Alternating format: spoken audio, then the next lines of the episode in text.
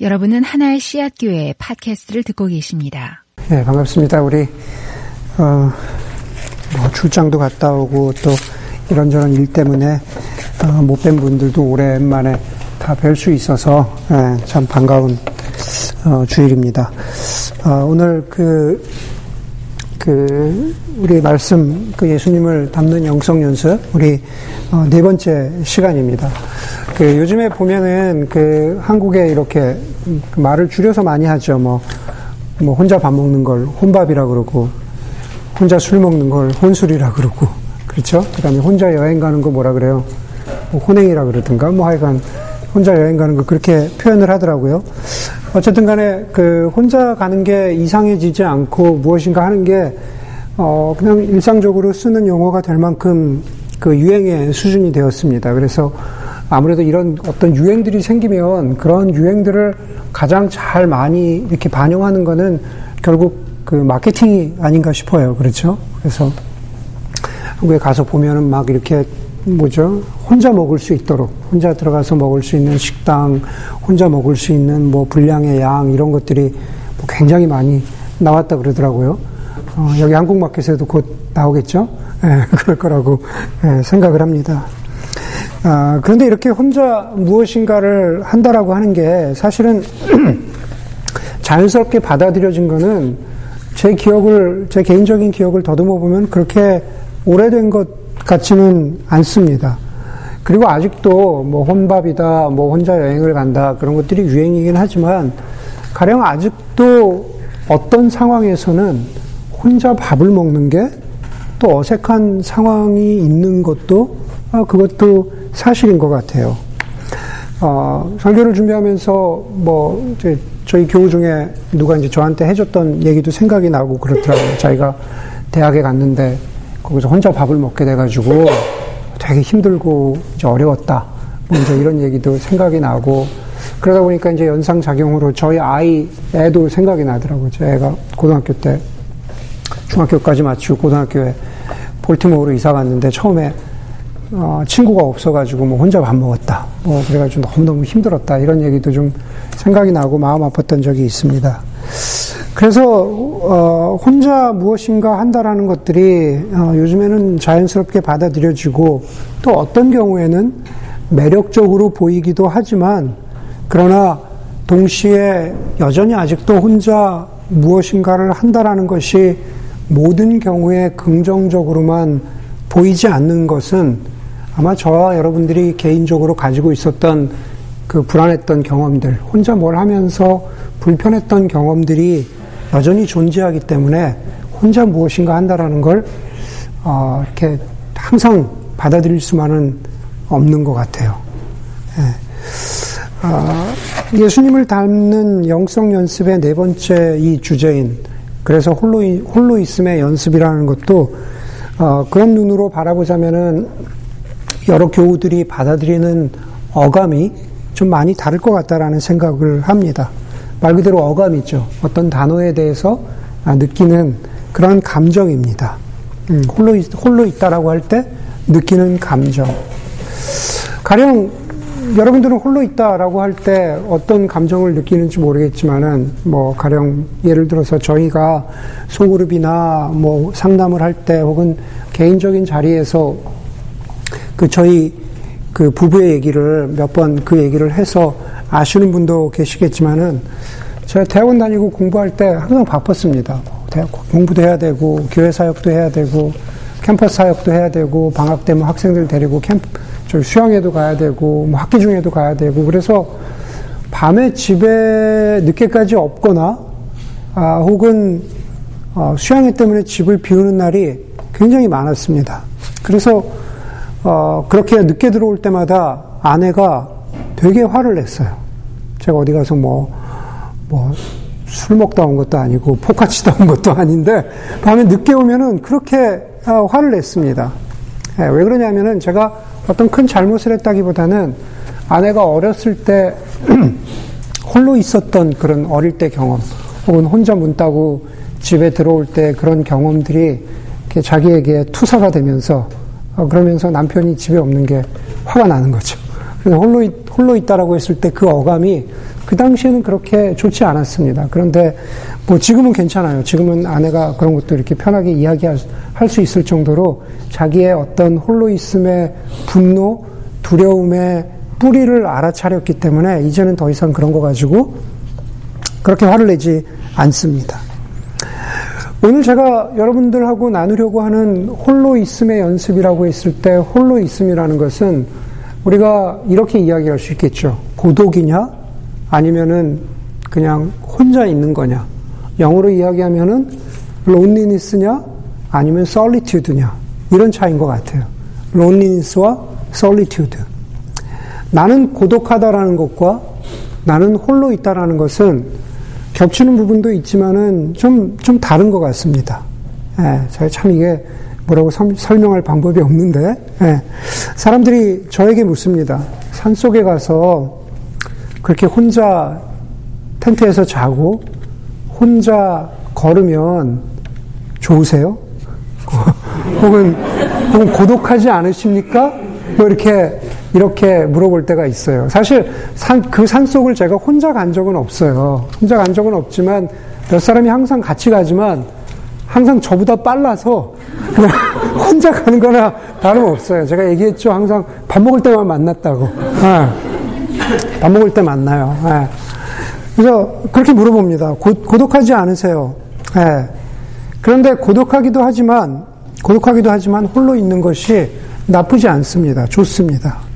네. 제 아내가 가장 좋아하는 시간이 언제인 줄 아세요? 제 아내가 가장 좋아하는 시간. 네. 제가 산에 가서 혼자 있을 때. 제 아내는 제가 며칠 산에 가서 그냥 집에 혼자 있을 때, 네, 그때를, 그때를 가장 좋아합니다. 네. 고독하기 때문에 좋은 게 아니라, 어, 홀로 있기 때문에, 외로워서, 론니스 때문이 아니라, 솔리튜드가 솔리튜드가 좋다고 이야기할 수 있을 것 같아요. 홀로이즘에 대해서 설교를 준비하면서 그러면은 고독하다라는 것과 홀로 있다라는 것은 과연 어떤 차이일까라는 것에 대해서 좀 찾아보고 또 생각해 보았습니다. 가장 좋은 정의는 이런 것 같아요. 여전히 고독하다, 여전히 그냥 그 physically 보면은 그냥 혼자 있는 거죠. 혼자 있는 건데 고독하다라고 하는 것은 내면이 공허한 겁니다. 고독한 거는 그냥 내적으로 자기의 그 inner being이 그냥 어, 외롭고 어, 어, 공허한 거죠. 비어 있다라고 느끼는 겁니다. 그런데 솔리튜드는 홀로 있으면 어, 홀로 홀로 있음을 통해서 내면이 공허한 게 아니라 내면이 채워질 수 있는 그러한 여건이 마련되는 것을 우리가 솔리튜드라고 그렇게 이야기할 수 있을 것 같습니다. 저는 그것이 고독과 홀로 있음의 차이를 설명해 주는 가장 좋은 시작이라고 아, 생각을 합니다. 또 영적 연습에서 홀로 있음이라고 하는 것은 그 자체가 어떤 영적인 성숙을 이루는 도구라기보다는 영적인, 영적인 성숙을 이루기 위한 아, 환경일 경우가 굉장히 많습니다. 다시 말해서 우리가 이미 아는 대로 묵상의 연습이라든가 기도의 연습과 비교해 보면은 말씀 묵상이나 기도를 통해서 우리는 어떤 면에서 즉각적인 영적인 성숙을 이루어갈 수 있지만 그러나 홀로 있음을 통해서는 우리가 말씀 묵상을 잘하는 환경이 된다든지 기도를 잘할 수 있는 여건이 마련되기 때문에 직접적인 어떤 영적 성숙을 위한 연습이라기보다는 간접적인 그런 환경을 마련해 주는 그러나 아, 꼭 필요한 아, 그러한 아, 연습이라고 이야기할 수 있을 것 같습니다. 우리가 잘 아는 정신 분석학자 칼 융은 이런 얘기를 했습니다. 조급함은 조급함은 마귀에서 나온 것이 아니라 그 자체가 마귀다 그랬습니다. 조급함은 마귀에게서 나온 것이 아니라 그 자체가 마귀다 그랬습니다. 좀 다르게 표현하자면은 조급함에 대해서 다르게 표현하자면은 유진 피러스 목사님은 이런 표현을 썼습니다. 시간이 모독을 당하면 삶이 모독을 당하고 이러한 모독을 가장 두드러지게 보여주는 증거는 서두름과 꾸물거림이다 그랬습니다. 시간이 모독을 당한다. 인설팅 당한다는 거죠. 예, 삶이 모독을 당한다. 시간이 모독을 당하게 되면은 그것이 모독당했다는 그것이 드러나는 모습이 아, 서두름과 꾸물거림 그리고 조급하다라는 겁니다. 여러분 시간이 모독을 당한다. 여러분 너무 서둘러서 지갑이 어디 있는지 키가 어디 있는지 지금 급하게 나가야 하는데 뭐가 어디 있는지 몰라서 서둘거리고 조급하게 되는 그런 경우 있으시잖아요. 아마 좀 과장이라고 이야기할 수 있을지 모르겠지만은 혹시 여러분들 가운데 버려야 하는 쓰레기를 버리지 않고 비행기 시간에 쫓겨서 비행기를 타고 갔는데 버리지 않은 쓰레기 생각난 적 있으세요? 네. 갔다 왔더니 막 집안에 냄새 나고. 네. 뭐 어머니들 그런 얘기 많이 하잖아요. 정말 내가 가스불 끄고 나왔나? 아, 정말 내 냉, 냉장고문 닫고 나왔나? 모두가 다 시간이 모독을 당하는 그러한 증거죠. 그렇죠? 서두르게 되고 조급하게 되는 겁니다. 한 사람은 서두르고 또 한 사람은 시간이 모독, 모독을 당하며 꾸물거리죠. 예, 되게 뭐 남자가 그럴 경우도 있고 예, 여자가 그럴 경우도 있고 예, 요즘에 페미니즘 이슈기 때문에 제가 말을 조심해야 돼요. 여자가 꾸물거린다 이런 식으로 하면은 곤란합니다. 그럴 경우가 있다는 겁니다. 시간이 모독을 당하면 예, 우리가 그런 삶의 증상들이 나타나는 거죠. 그래서 조급하거나 꾸물거리거나 쫓기지 않기 위해서 우리가 많은 경우에 필요한 게 반대 극단의 연습이 필요합니다. 그러기 위해서 우리를 돌아보는 게 홀로 있음의 연습이라는 거죠. 제가 안식을 설교할 때 그 이 구절을 사용했던 것 같은데 미술에 보면은 네가티브 스페이스라는 게 있다 그러죠. 말 그대로 여백이죠, 여백. 네, 미술에서 여백. 다시 말해서 조각을 하거나 그림을 그릴 때 어떤 여백의 중요성에 대해서 강조하는 것이 바로 네가티브 스페이스라는 어, 텀으로 나온다고 합니다. 미술가는 무엇을 새겨야 할지, 무엇을 그려야 할지, 무엇을 넣어야 할지도 알아야 되지만, 그러나 무엇을 넣지 않고, 무엇을 그리지 않고, 무엇을 빼야 할지도 알아야 한다라고 합니다. 영적으로도 마찬가지인 거죠. 홀로 있다라는 것은 채우는 시간이 아니라 negative space, 부정의 공간이죠. 다시 말해서 무엇을 빼야 할지를 알고 그 빼야 하는 시간과 공간을 마련해 두는 것이 그것이 바로 홀로 연습의 시간인 거죠.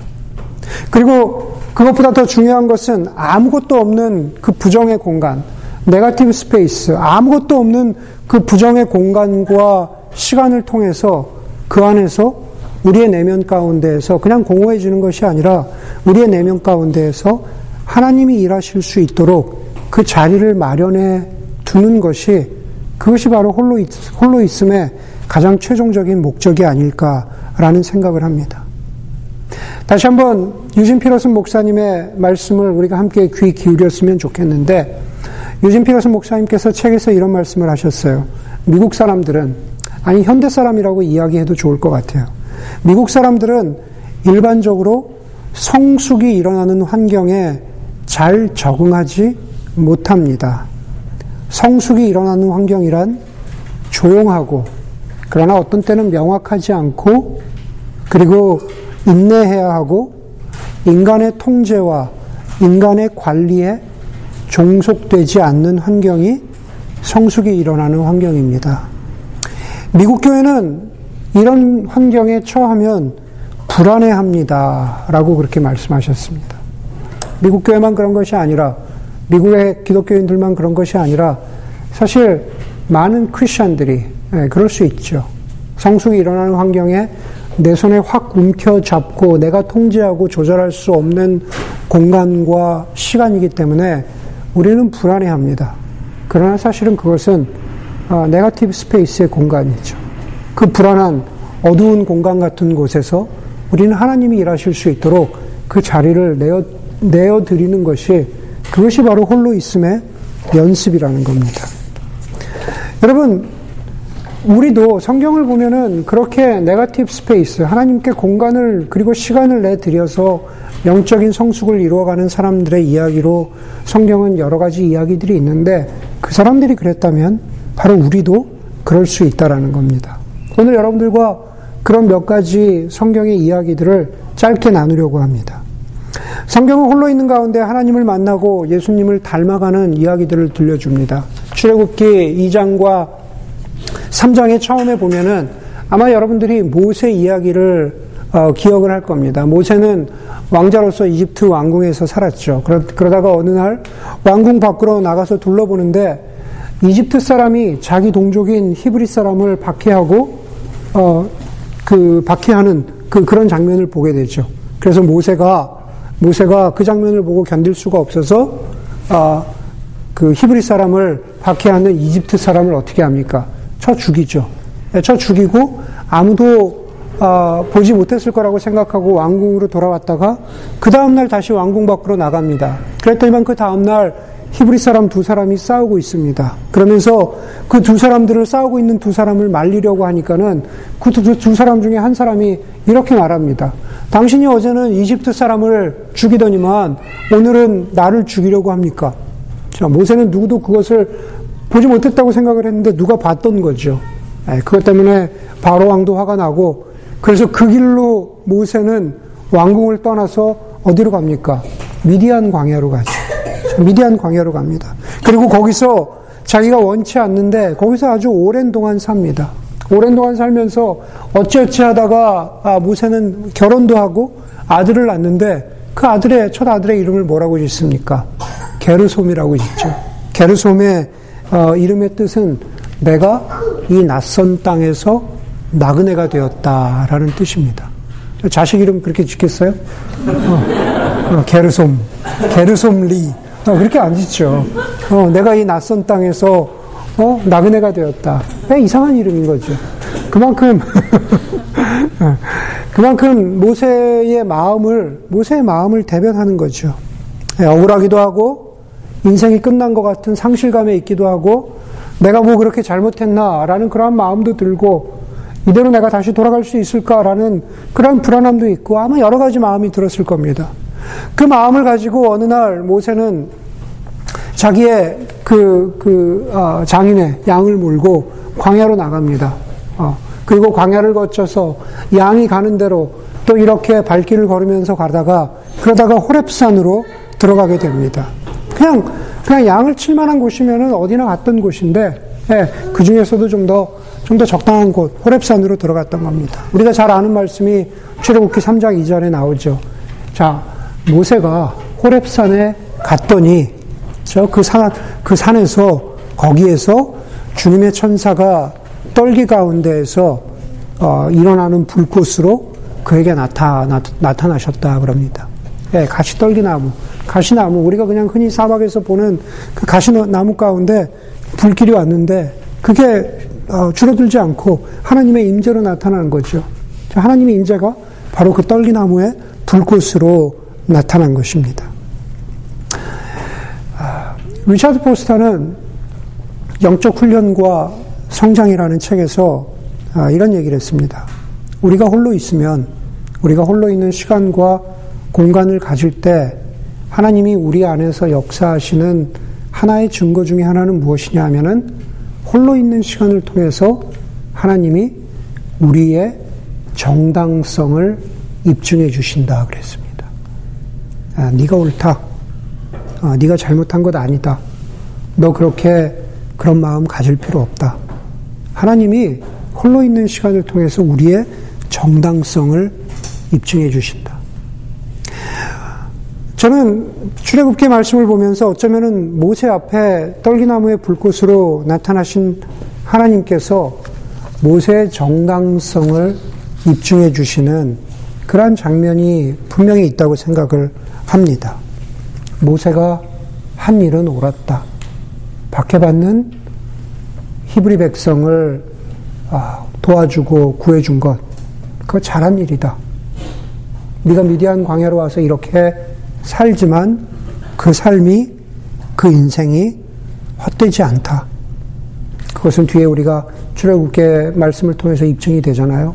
그러나 최소한도 그 순간에 예, 호랩산 떨기나무에 어, 불꽃 앞에 선 모세에게 하나님은 그렇게 말씀하시는 거죠. 너희가 아, 그렇게 살았던 것, 모세에게 말씀하신 것처럼 우리에게도 똑같이 우리가 살다가 하나님의 자녀로 그리스도인으로서 살다가 우리가 겪, 게 되는 어떤 억울함, 상실감, 자포자기의 심정, 혹은 그냥 그냥 대충 살아야 되겠다. 하여간 여러 가지 그러한 마음들이 들 때, 그럴 때 하나님께서 어쩌면 홀로 있는 시간을 통해서, 홀로 있는 공간을 통해서 내가 사는 삶이 옳다. 하나님 백성의 삶이 옳다라고 그렇게 정당성을 입증해 주실 수도 있다라고 저는 믿습니다. 창세기 32장에 야곱은 어떻습니까? 예, 창세기 32장 야곱의, 야곱의 이야기를 보면은 이제 야곱이 외삼촌 집에서 한 20년 동안 아, 그렇게 하인처럼 그렇게 살다가 이제 아버지의, 아버지에게로 돌아가는 장면입니다. 아버지에게로 돌아가는데 자기가 속였던 형 에서가 자기를 죽이려고 온다는 것을 알게 되고 야곱은 아주 극심한 공포에 휩싸이게 됩니다. 어떻게든 형의 마음을 풀어보려고 선물도 어마어마하게 보내죠. 굉장히 많이 보냅니다.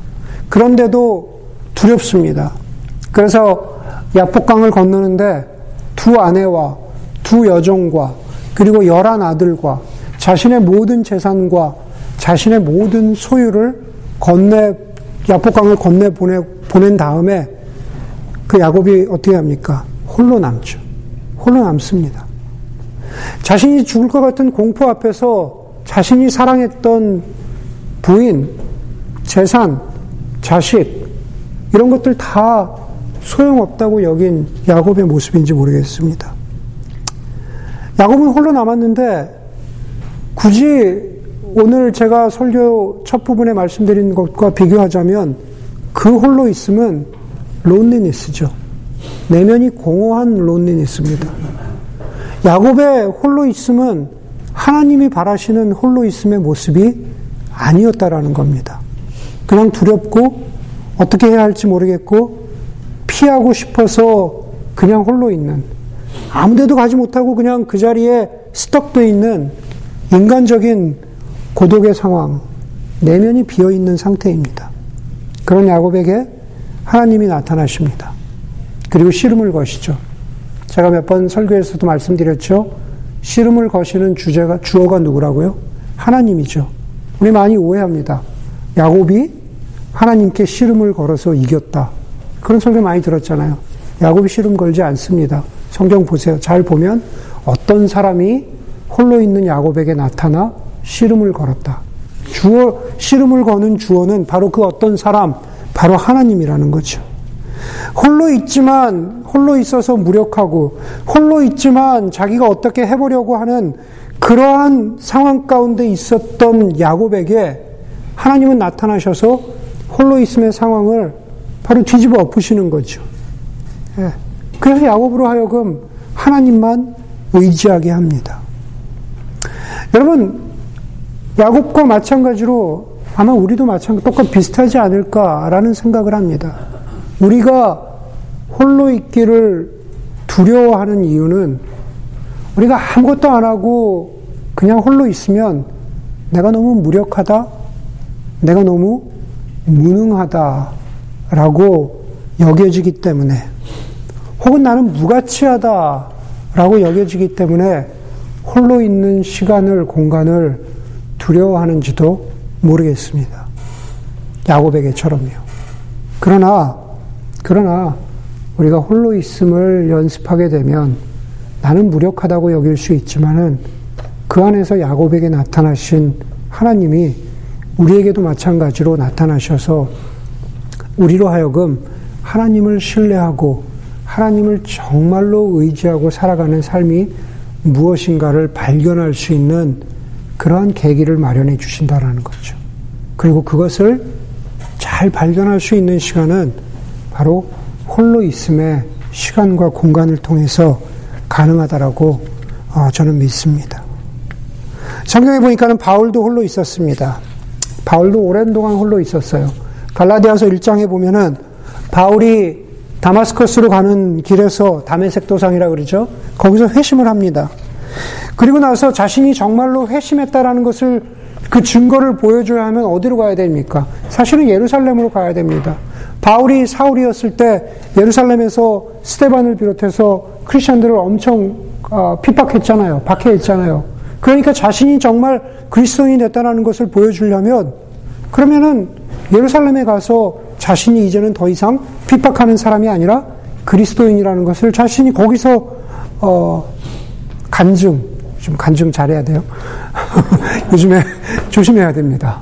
아, 예, 그렇게 해야 되는데 예, 바울이 어, 예루살렘으로 가지 않아요.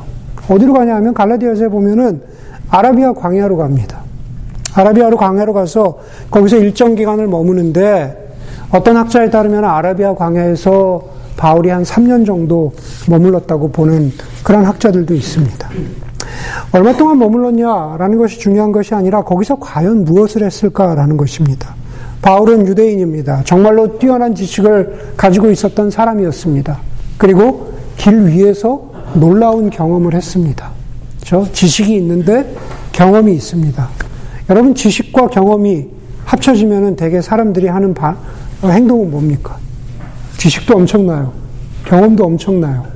네, 앞에 나서야죠. 그렇죠?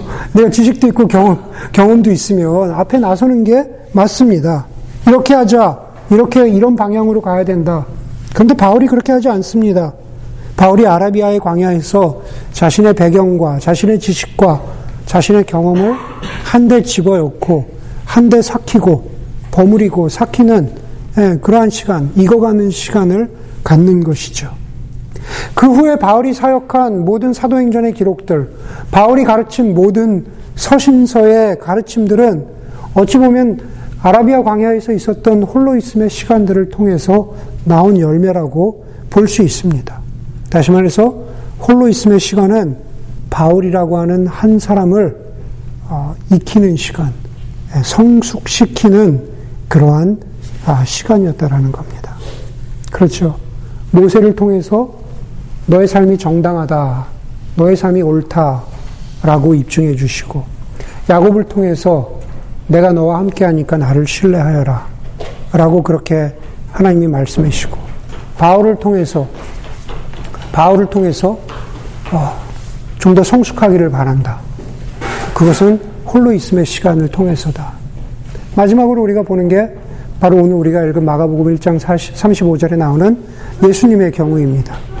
예수님, 오늘 보니까는 이렇게 말합니다. 이른 새벽에 예수께서 일어나서 외딴 곳으로 나가셔서 거기에서 아, 기도하고 계셨다. 딱 한 절입니다. 우리가 새벽 기도를 강조할 때 자주 등장하는 본문이죠.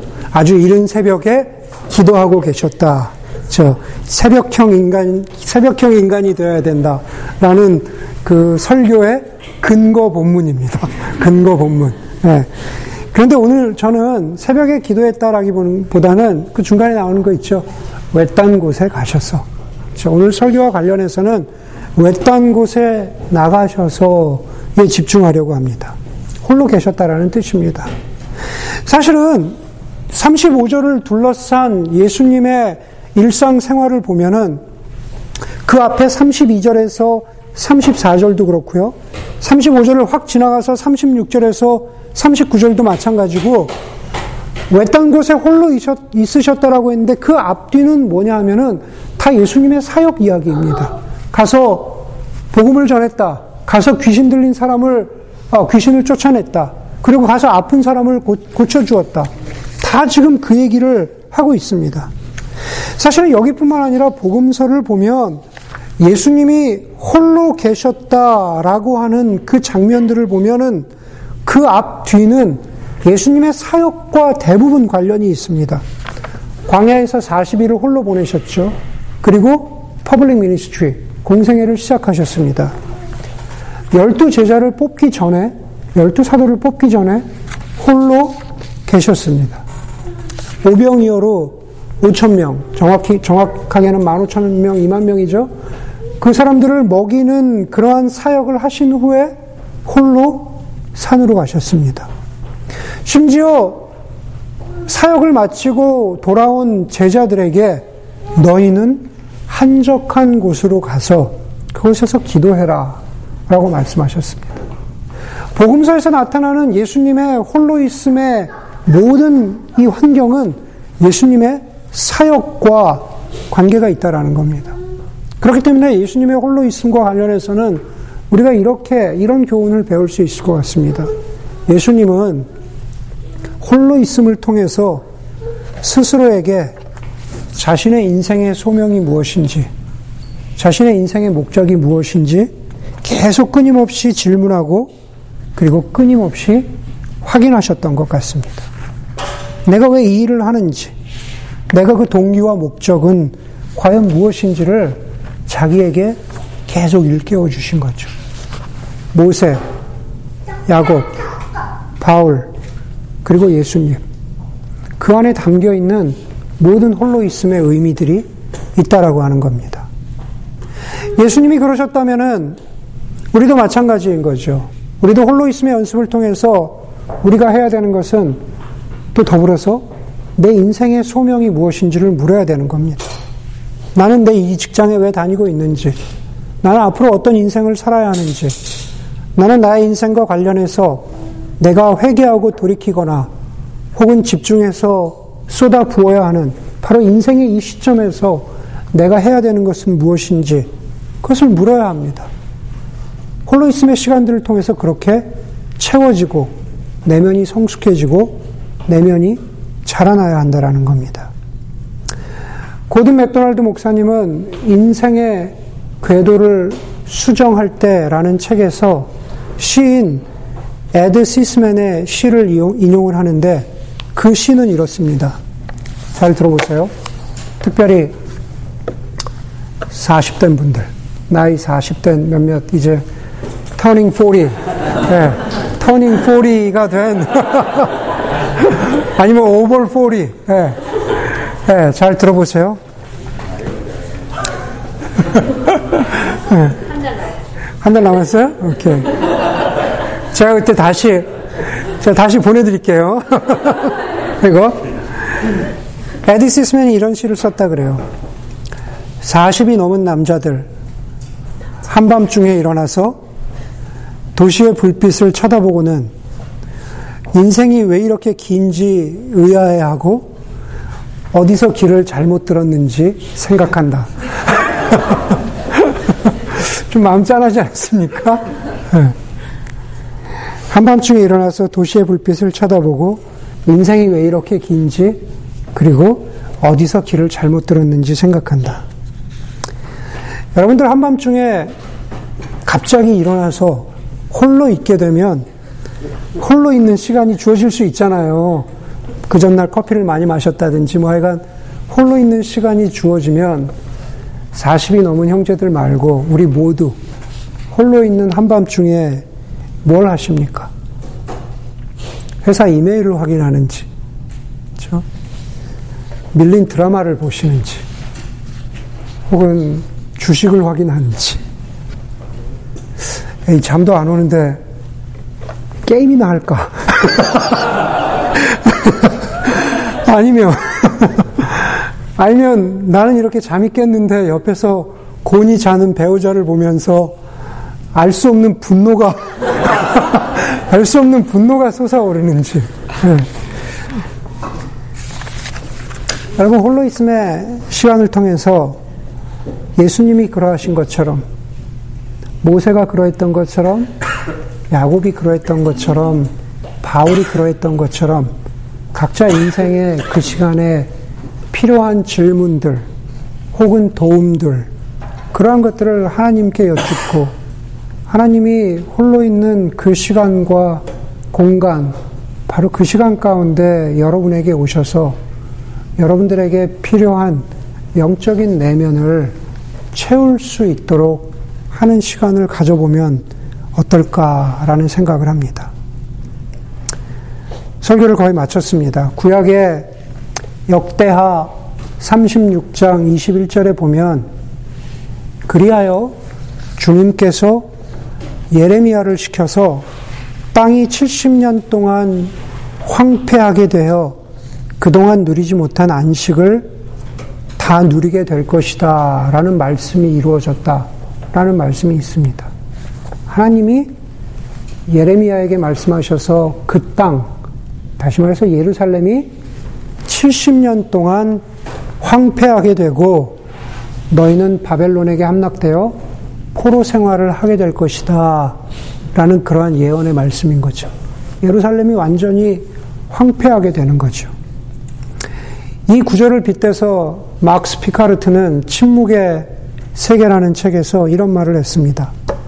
살아있는 침묵을 가지지 못한 도시는 몰락을 통해서 침묵을 찾는다 그랬습니다.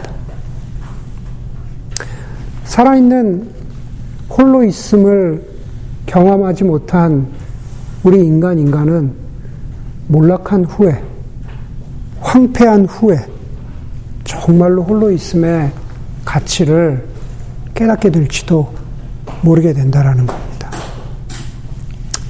저와 여러분, 우리 모두가 황폐하고 몰락하기 전에, 우리의 내면이 황폐해지고 몰락해지기 전에 스스로 침묵을 찾는 것, 스스로 홀로 있음을 연습하는 것, 그리고 그 안에서 몰락이 아니라 성숙과 의미와 도움과 정당성을 입증해 주시는 그 하나님을 깊이 경험할 수 있는 그러한 예수님을 닮아가는 영적 연습을 하실 수 있는 그런 여러분들이 되기를 주의 이름으로 간절히 소원합니다. 기도하겠습니다.